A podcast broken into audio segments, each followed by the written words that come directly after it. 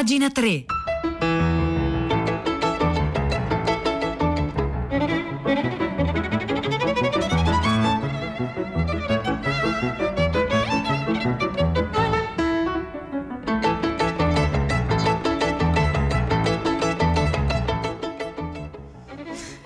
Le 9, un minuto e un secondo di lunedì 19 ottobre 2020. Buongiorno a tutti da Silvia Pencivelli e bentornati a pagina 3, la cultura nei giornali, nel web e nelle riviste. Oggi cominciamo a sfogliare le pagine culturali dei giornali da un articolo che è uscito sul Domenicale del Sole 24 Ore di ieri che ci porta nella biblioteca di Vincent, dove Vincent è ovviamente Vincent Van Gogh. L'articolo lo firma Massimo Bucciantini, racconta un libro che appunto è entra nella biblioteca di Vincent van Gogh ci racconta che cosa ci si trova. Leggere, scusatemi, legge Dickens tutto il giorno e non fa nient'altro, parla solo quando gli si fa una domanda. Così scriveva con malcelata irritazione la madre Anna al figlio Theo, il fratello di Vincent. Era l'agosto del 1879. Vincent ha deciso di tornare a Etten per trascorrere qualche giorno con i genitori. Ed è un ritorno mesto che ha alle spalle una serie di cocenti delusioni e di progetti bruscamente interrotti, l'ultimo dei quali è il mancato rinnovo del suo incarico come predicatore nella zona carbonifera del Borinage, in Belgio. Vincent ha 26 anni, è senza lavoro, non ha una casa dove abitare, ma soprattutto pare un giovane disilluso, senza prospettive per il futuro. Niente lo convince davvero, niente sembra soddisfarlo. La fase mistico-religiosa si è conclusa nel peggiore dei modi. Ed è facile immaginare lo stato di pena e di preoccupazione della madre e del padre, il reverendo Theodorus, vedendolo tutto il giorno per casa fare una cosa che consideravano del tutto inutile e oziosa, e cioè buttar via il proprio tempo a leggere romanzi. E che romanzi poi, davvero inspiegabile che il maggiore dei loro sei figli, da sempre educato a leggere la Bibbia e i libri di devozione e spiritualità, avesse così dirazzato. Che genere di idee gli forniscono le sue letture? Ci ha inviato un libro di Victor Hugo, ma prende le parti dei criminali e non chiama il male con il suo vero nome. A cosa somiglierebbe il mondo se chiamassimo bene il male? prosegue appunto la madre. È uno dei, più, eh, dei periodi più difficili della vita di Van Gogh ed è anche quello meno noto. Per un anno intero interrompe la sua corrispondenza con Teo, col fratello appunto, con cui si scriveva spesso, e anche con chiunque altro. La notizia che il padre avesse pensato di ricoverarlo nell'istituto psichiatrico di Geel lo fa andare su tutte le furie. Sono diventato per la famiglia una specie di personaggio impossibile e sospetto, uno che non gode di alcuna fiducia, scriveva al fratello nel 1880. Così, come gli uccelli cambiano il piumaggio per proteggersi dal freddo, anche per lui era arrivato il tempo di scelte radicali per resistere ai periodi di avversità. E in quei momenti si preferisce stare da soli, non mostrarsi in pubblico, bisogna eclissarsi, scrive Massimo Bucciantini in questo articolo del Domenicale del Sole 24 Ore uscito ieri che racconta il viaggio nella biblioteca di Vincent. Si sa che Vincent diventerà pittore negli ultimi dieci anni della sua breve esistenza. Ciò che invece non smetterà mai di, di fare Vincent sarà leggere. E allora ecco il libro, il libro firmato da Mariella Guzzoni che con grazia ed erudizione ha il merito di ricostruire questa sua dimensione di artista lettore. Vincent non poteva vivere senza libri. Aperte virgolette, parole sue. Ho una passione pressoché irresistibile per i libri e sento continuamente il bisogno di istruirmi, così come ho il bisogno di mangiare il pane. Se non studio, se non cerco più, allora sono perduto. Tutto è cambiato per me e ora sono in cammino e la mia matita è diventata un poco più docile sembra diventarlo ogni giorno di più, confesserà Teo, nelle settimane in cui matura la decisione di dedicarsi esclusivamente all'arte. E da allora non si fermerà più prima di spararsi una pallottola in pieno petto quando avrà 37 anni. Sono solo tre i libri conservati al Van Gogh Museum di Amsterdam che furono sicuramente suoi. Due riportano anche il nome di Vincent sulla pagina dell'occhiello e sono Chérie di Edmond de Goncourt e Histoire d'un paysan di Émile Erckmann e Alexandre Chatrian. Il terzo, Recueil de Psaume, l'usage des églises réformées, sono salmi appunto Psaume, presenta tracce evidenti della sua inconfondibile scrittura, ai quali ora va aggiunto un quarto libro che è stato esposto l'ultima volta a Parigi nel 1972 e poi è andato disperto, disperso. È L'amour di Jules Michelet, un autore amatissimo insieme a Dickens, Balzac, Zola, Maupassant e Shakespeare. Una biblioteca perduta? Beh, eh, Guzzoni scrive in questo libro, che è uscito in italiano e anche in francese e in inglese, le cose non stanno così. Anche se Vincent ama i libri, scrive Mariella Guzzoni in questo, in questo libro, anche se Vincent ama i libri, non si può dire che sia un collezionista. Si accontenta di usarli. Per lui non è tanto importante possedere i libri quanto farli suoi. Li interiorizzava, li masticava e poi li condivideva con gli amici, li regalava. La biblioteca ce l'aveva in testa. Ma come per Leonardo, Leonardo da Vinci, è possibile ricostruire gran parte dei libri grazie alle informazioni che lui stesso ha lasciato nei suoi manoscritti, così anche di Van Gogh, attraverso la sua corposa corrispondenza, tantissime lettere, si possono conoscere i libri che ha amato e quelli che hanno avuto un ruolo determinante nella sua riflessione sull'arte e sulla vita. Imparare a leggere per imparare a vivere e imparare a vedere. Questo è l'insegnamento che Vincent ci regala, prosegue Massimo Bucciantini in questo articolo che stiamo leggendo. Questo è l'insegnamento appunto perché letteratura, arte e vita sono per lui inseparabili. Scrittura e pittura, passione per i libri e passione per la natura si completano a vicenda e sono loro che fanno esistere il mondo. L'una è compenetrata nell'altra con l'obiettivo allo stesso tempo umile e grande di sentirci dire la verità. Non è il solo a pensarla così. Altri, a cominciare da alcuni compagni di viaggio come Monet, Pissarro, Gauguin, esprimono la stessa vocazione, gli stessi bisogni, ma nessuno lo farà come lui. Nelle sue lettere sono centinaia le opere letterarie citate di oltre 200 autori e in quattro lingue diverse. Molte di loro sono indagate in questo, in questo libro con tanto di riproduzione del frontespizio dell'edizione posseduta da Van Gogh e messe a confronto con le parti dell'epistolario in cui sono menzionate e discusse, così come sono raffigurate le 25 opere dedicate ai libri e alla lettura, tra le quali la più affascinante ed enigmatica è sicuramente la lettrice di romanzi. E allora ecco questo questo, quadro, questo quadro descritto alla sorella Wilhelmine il 12 novembre del 1888. Ho anche dipinto una lettrice di romanzi, folti capelli nerissimi, una blusa verde, le maniche color vinaccia e la gonna nera, lo sfondo tutto giallo, gli scaffali della biblioteca con dei libri. Ha in mano un libro giallo. Forse, come ipotizza l'autrice Mariella Guzzoni, autrice appunto di questo libro che parla dei libri di Vincent, forse Vincent si immagina proprio Ville, la sorella preferita, l'unica donna con la quale parlava di letteratura. È certo comunque che con, quei, con, quel dipinto egli intende rappresentare la sua idea di lettrice moderna, la donna che non ha mai avuto la fortuna di incontrare che nel silenzio di una sala piena di libri se ne sta immobile, come ipnotizzata, magicamente catturata dalle pagine del romanzo che sta leggendo. Ed è un piacere che non avrà mai fine, perché altre sono le storie disposte sugli scaffali che la stanno attendendo. Ecco, commenta Mariella Guzzoni, se vogliamo immaginare come leggesse Van Gogh, è a questa immagine che dobbiamo guardare. Questo articolo lo trovate a firma Massimo Bucciantini sul Domenicale del Sole 24 ore e si intitola Viaggio nella biblioteca di Vincent.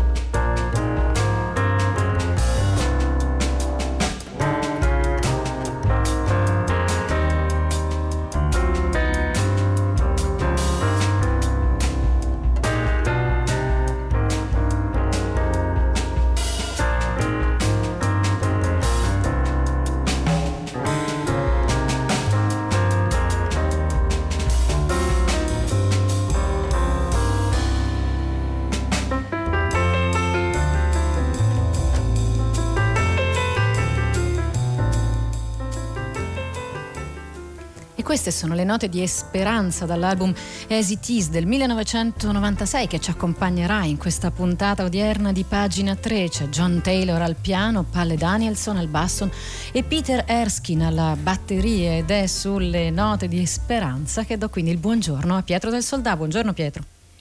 Grazie Silvia, buongiorno a tutti. Allora, eh, come prevedibile, come era prevedibile questa mattina, filo diretto di prima pagina e c'è Walter Passerini a condurre la trasmissione questa settimana interamente dedicata al DPCM, questo acronimo che ci è diventato a tutti familiare, eh, che abbiamo appreso ieri dalla viva voce del Presidente del Consiglio, con molte riflessioni diverse, devo dire l'accento in particolare sul tema della responsabilità eh, spostata verso le amministrazioni locali, i comuni in particolare, la prima telefonata di Ludovica da Reggio Calabria che ha un po' stigmatizzato il fatto che oggi i comuni protestino per la responsabilità che gli viene data in materia di chiusura o meno di luoghi di assembramento, di movida serale e dice se invece ci fosse stato un lockdown dall'alto generalizzato non avrebbero protestato ancora più forte. Poi ha chiamato anche un poliziotto, un vigile urbano, anzi un rappresentante della polizia locale di Brindisi che si chiede come faranno poi loro concretamente ad applicare eventuali ordinanze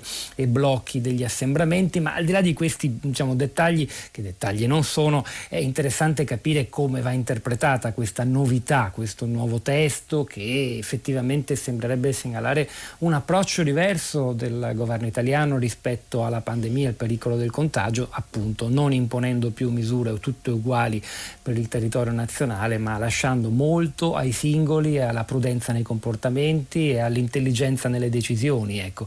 Eh, vediamo se la pensano così i nostri ascoltatori e anche le voci che interpelleremo in questa puntata. Insomma, faremo un po', ci faremo aiutare da coloro che in questi mesi ci hanno dato dato spesso il loro contributo per capire interpretare. Dalle 10 in diretta diteci la vostra. E ditecela anche qui a pagina 3. Grazie Pietro. Grazie. E ditecela al 335 5634 296. Qui noi siamo a pagina 3, stiamo sfogliando le pagine culturali dei giornali alle 9, 12 minuti e 40 secondi. Vi proponiamo un altro collezionista che non collezionava. Lui si chiamava Luigi Magnani, raccolse 140 capolavori in una villa del Parmense che adesso è fondazione, Fondazione Magnani Rocca, che apre le sue stanze e fa vedere appunto queste, questi capolavori con una mostra fino al 13 dicembre che si intitola L'ultimo romantico. Anna Gandolfi la descrive sulle pagine della lettura in edicola questa settimana. L'appunto delle monache di Bagnacavallo è puntiglioso. Chi va, chi viene, come, quando, perché sta nei taccuini del convento Ravennate e si trova questa cosa. La madre Gertrude Canattieri, religiosa clarissa del soppresso monastero di Cotignola, entrò qui il 13 maggio del 1822 in età di anni 73. Portò una bellissima immagine della Beata Vergine, era dono di suo padre. Sulla bellissima immagine indaga Don Antonio Savioli, architetto e insegnante. Il clero della zona ne vocifera da anni e lui, nel 1961, la segnala sul bollettino di diocesano di Faenza come lavoro di un grande del Rinascimento. Ci vede giusto, lo conferma un'autorità dell'arte, Roberto Longhi, che aggiunge è Albrecht Dürer, maestro di Norimberga. A Bagnacavallo arrivano così gli acquirenti. La contesa è agguerrita, le suore fanno resistenza, l'immagine è oggetto di devozione. Eppure il convento è fatiscente e questa è l'occasione di finanziare i lavori. Per conservare la Madonna del Patrocinio, poi datata al 1495, i funzionari delle belle arti hanno un candidato ideale, deciso com'è a salvare e recuperare all'Italia tesori minacciati da oscuri destini. Altro endorsement. La diocesi di Ravenna fa sapere che proviene da famiglia di comprovata e, pro- e profonda religiosità. Ed ecco chi è, affare fatto. Luigi Magnani, dopo cinque anni di trattative, intellettuale, musicologo e scrittore parmigiano, diventa il nuovo proprietario della tavola. 1966 paga 100 milioni di lire. Denaro ben speso, dice lui, che sta realizzando un sogno, creare nella sua dimora di Mamiano di Traversetolo, a Parma, un pantheon di artisti, da Lippi a Tiziano, Monet, Goya. Muore nel 1984, appunto, quando il patrimonio riunisce 140 rarità. La sua raccolta è eclettica, il bello è l'unico filo conduttore, anche se Magnani odia essere definito collezionista. Non frequento gli antiquari, non vado alle aste, non visito le mostre, spiegherà Carlo Bertelli che lo intervista rivista per il giornale dell'arte. Ho un mio museo immaginario. Beh, immaginario per modo di dire, un museo molto reale. Nel 1977 dà vita alla Fondazione Magnani Rocca, dedicata ai genitori. Dopo la definitiva apertura al pubblico della Villa dei Capolavori, nel 1990 il polo culturale cresce, accoglie rassegne temporanee e oggi appunto l'ultimo romantico è l'evento Clou. Chi è Luigi Magnani, figlio di un imprenditore dei formaggi che si chiamava Giuseppe, proprietario terriero, eh, e della Ligure altolocate Eugenia Rocca, nasce a Reggio Emilia nel 1906. In famiglia, sin da bambino, respira la passione per la cultura, frequenta teatri, musei e dichiarerà: Ho avuto la fortuna di essermi scelto degli ottimi genitori. Questo è il collezionista che non collezionava, trovate l'intero racconto, l'intera descrizione della mostra a firma di Anna Gandolfi sulla lettura del Corriere della Sera in edicola questa settimana.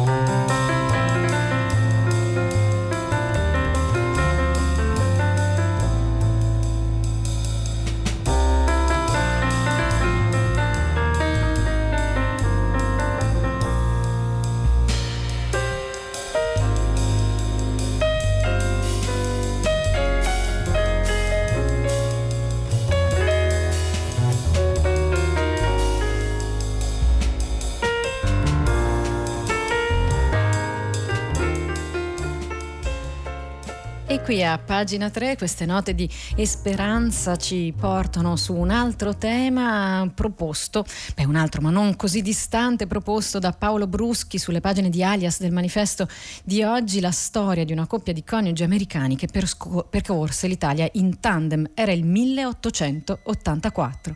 L'Italia in velocipede è la storia dei coniugi Pennell, una coppia americana trapiantata a Londra, attraversò in tandem nel 1884 appunto l'Italia. Italia. Da Firenze a Roma, tra lo sbigottimento degli italiani, molti dei quali non avevano probabilmente mai visto un mezzo simile. Chi erano? Erano Joseph Pennell e la moglie Elizabeth, americani di Filadelfia. Trasferitesi a Londra si diressero la volta del bel paese più o meno con lo stesso spirito con cui i rampolli della nobiltà affrontavano il cosiddetto Grand Tour, cioè per diletto e per formazione. Erano due tipi anticonvenzionali, scrive Paolo Bruschi qui su Alias del Manifesto. Contro il parere degli austeri genitori, lui aveva seguito un'insopprimibile inclinazione artistica ed era diventato uno stimato e ben remunerato illustratore per riviste e periodici.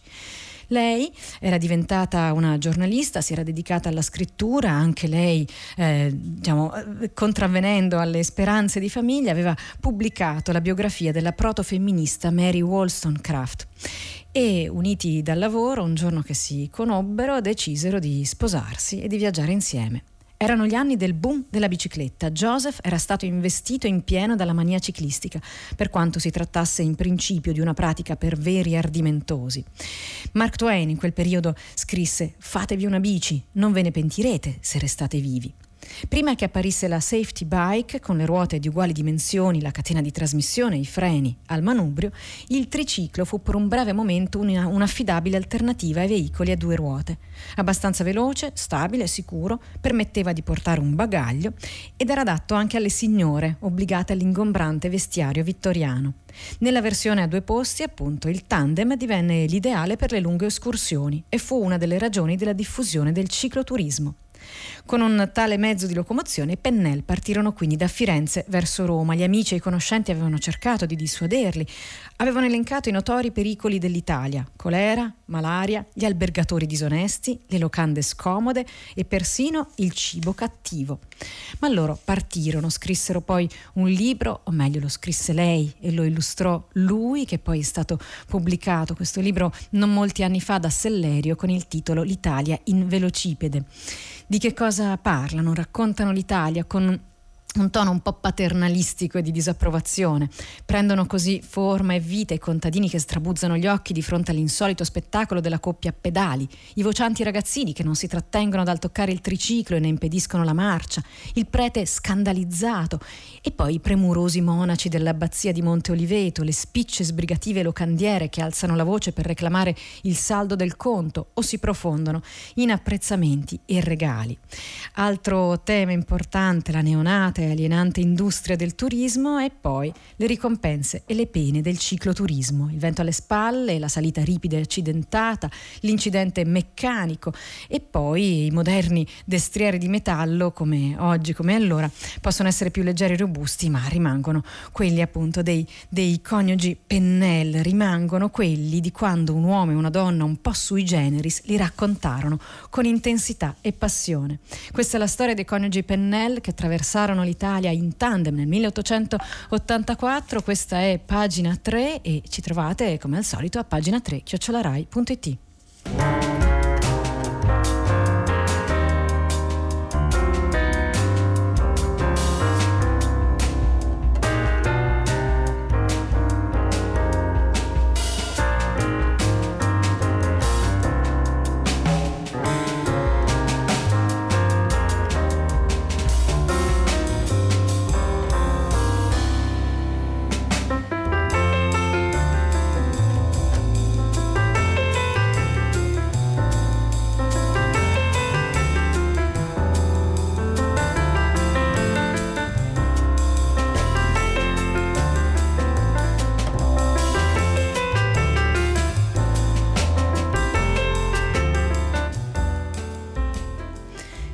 21 minuti e 45 secondi, ancora storie di libri e biciclette Marte, questo è l'indice dei libri del mese. Federico Enriquez ci racconta un libro che parla della storia sociale della bicicletta, lo firma Stefano Pivato ed esce per il Mulino di Bologna. In una conferenza stampa Steve Jobs disse che la bicicletta era il più perfetto oggetto tecnologico creato dall'uomo.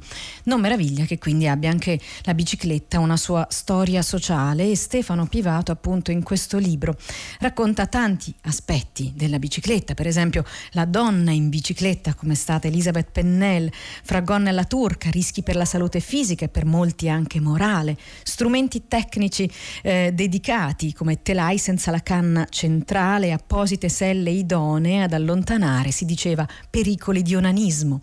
E poi ci sono i campioni del ciclismo, poi ci sono appunto le, eh, le, guerre fatte in bicicletta, per esempio Enrico Toti a Caporetto e poi le donne, le staffette partigiane che utilizzavano la bicicletta appunto per la guerra di resistenza. Vi è anche un paragrafo dedicato agli amori, il tema è appena accennato e poi un divertente capitolo sui preti, preti in bicicletta. Dopo qualche apertura iniziale, scrive Federico Enriquez, qui sull'indice dei libri del mese, dopo qualche apertura iniziale si giunse in certe diocesi, come quella di Mantova, che era affidata al futuro Pio X, a un divieto totale. Col passare del tempo i divieti si attenuarono, ma la Chiesa rimase fino al Concilio Vaticano II più rigida sull'obbligo, anche sulle due ruote, di indossare l'abito talare. Per esempio, Don Lorenzo Milani, che volle raggiungere su due, ru- eh, due ruote Roma da Firenze, non poté rinunciare alla gonna. E poi appunto l'ombroso, l'ombroso perché il titolo lo menziona, il titolo di questo articolo sull'indice dei libri del mese perché eh, c'era l'idea anche che la bicicletta potesse essere uno strumento che favoriva il crimine. Nessuno dei nuovi congegni moderni ha assunto la straordinaria importanza del biciclo, sia come causa che come strumento del crimine, scrive Lombroso. Se una volta si pretendeva di trovare nelle donne il movente di ogni delitto virile, appunto chercher la femme, oggi si potrebbe con forse minore esagerazione dire cercate il biciclo. Lombroso si capisce anche da un'altra citazione di questo libro firmato da Stefano Pivato, di cui parla Federico Enriquez qui sull'indice dei libri del mese. Insomma, Lombroso aveva anche grandi intuizioni mediche e umane. Dovendo affrontare un caso di ebefrenia biciclica, consiglia ai genitori che consideravano il figlio tredicenne affetto da pazzia gravissima e criminale per una smania irrefrenabile di bicicli di affittargli un biciclo ogni giorno per qualche ora e la malattia scomparve. Questo articolo racconta altri capitoli, altre, altre storie di bicicletta e società descritte in questo libro dal titolo Storia sociale della bicicletta. Per esempio ci sono le canzoni, prima fra tutte quelle di Paolo Conte, il cinema con ladri di biciclette e poi un grande editore ciclista che fu Giovanni Scheiwiller. I suoi autori preferiti stavano, si dice, attorno a Milano, a una distanza di 70-90 km, non troppi e soprattutto non troppo pochi per poterli visitare in bicicletta.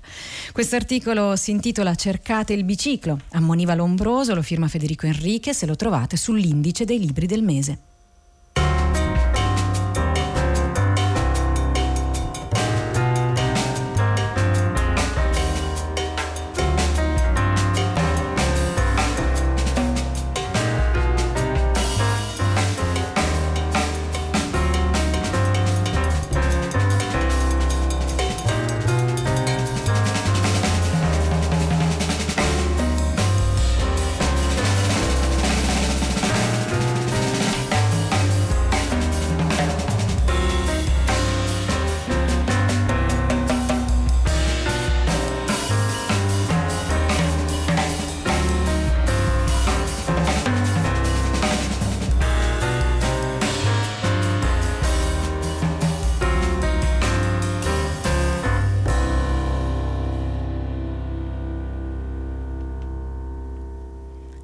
E queste erano le ultime note di Esperanza dall'album As It Is del 1996, John Taylor, Palle Danielson e Peter Erskine, un brano che ci ha accompagnato durante la puntata di oggi di pagina 3 e durante il quale si è già preparato Guido Zaccagnini a cui passerò il microfono tra un paio di minuti. Noi continuiamo a sfogliare le pagine culturali dei giornali, vogliamo segnalarvi dopo storie di collezionisti che non lo erano e storie di biciclette e libri, uno scrittore, un'intervista uno scrittore che Antonio Monda visto da vicino. La trovate sulla stampa di oggi a pagina 23. Lo scrittore Brett Easton Ellis. Solitudine e odio per me stesso, così è nato American Psycho.